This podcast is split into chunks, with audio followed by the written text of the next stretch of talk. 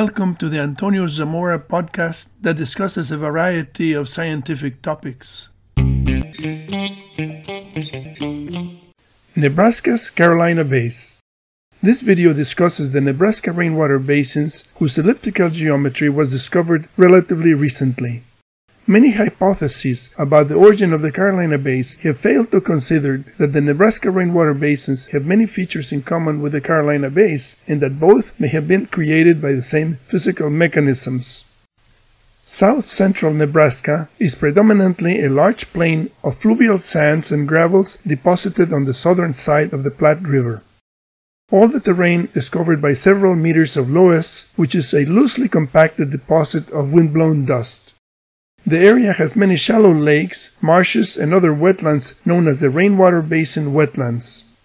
In the spring and fall months, millions of migratory birds pass through these wetlands to feed and rest.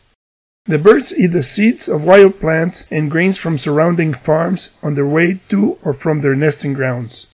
The wetlands are managed by federal and state agencies with funds obtained from hunting permits.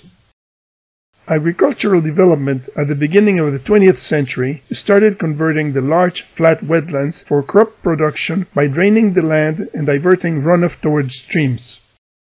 The satellite image on the left shows the half-mile circular patterns created by center pivot irrigation systems. The LiDAR image of the same area on the right reveals elliptical depressions known as Nebraska rainwater basins that occur south of the Platte River on the loess covered landscape. In 2001, Zanner and Kuzila presented a paper announcing that Nebraska had geological structures similar to the Carolina Bays. The Nebraska rainwater basins were originally discovered using digital orthophoto quadrangles, a technology that preceded LiDAR. The Nebraska rainwater basins are oriented from the northeast to the southwest, almost perpendicular to the orientation of the Carolina Bays. The paper announcing that the Nebraska rainwater basins were analogous to the Carolina Bays was preceded by a geological exploration of the Nebraska basins in 1994 by Kuzila.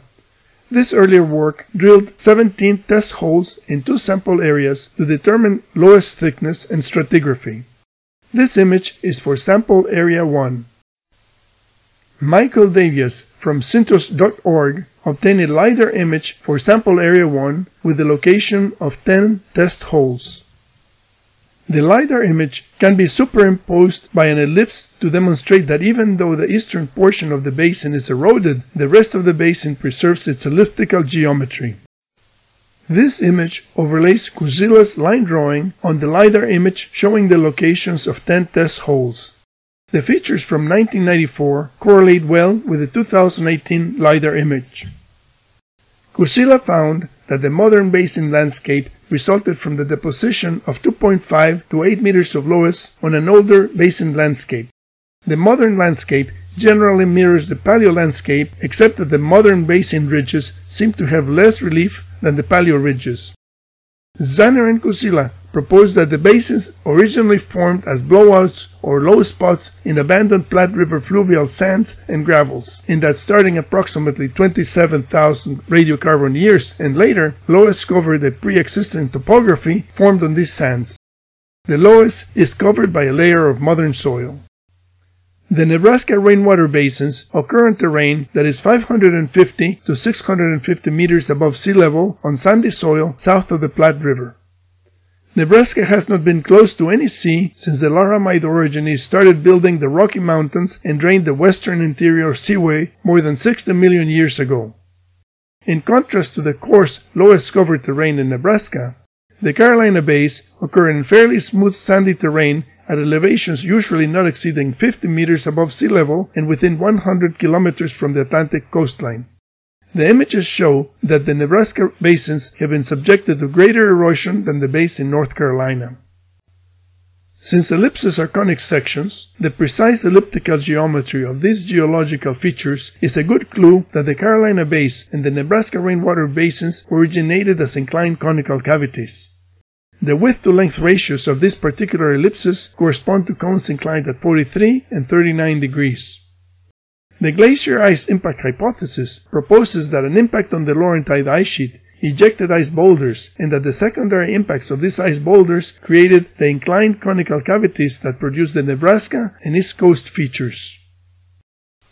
In order to justify the dates obtained from the cores, the impacts in Nebraska would have had to create inclined conical cavities on the loess covered landscape, and viscous relaxation would have had to restore the original stratigraphy. Although experiments have shown that viscous relaxation can restore the stratigraphy of a cavity created by a plastic deformation, additional impact experiments are needed to determine the mechanism by which loess with its modern soil cover is restored on the top layer. There is still plenty of work to be done to understand exactly what happened in North America toward the end of the Ice Age. Thank you for listening to this podcast. Please visit the YouTube channel or the website for many other interesting topics.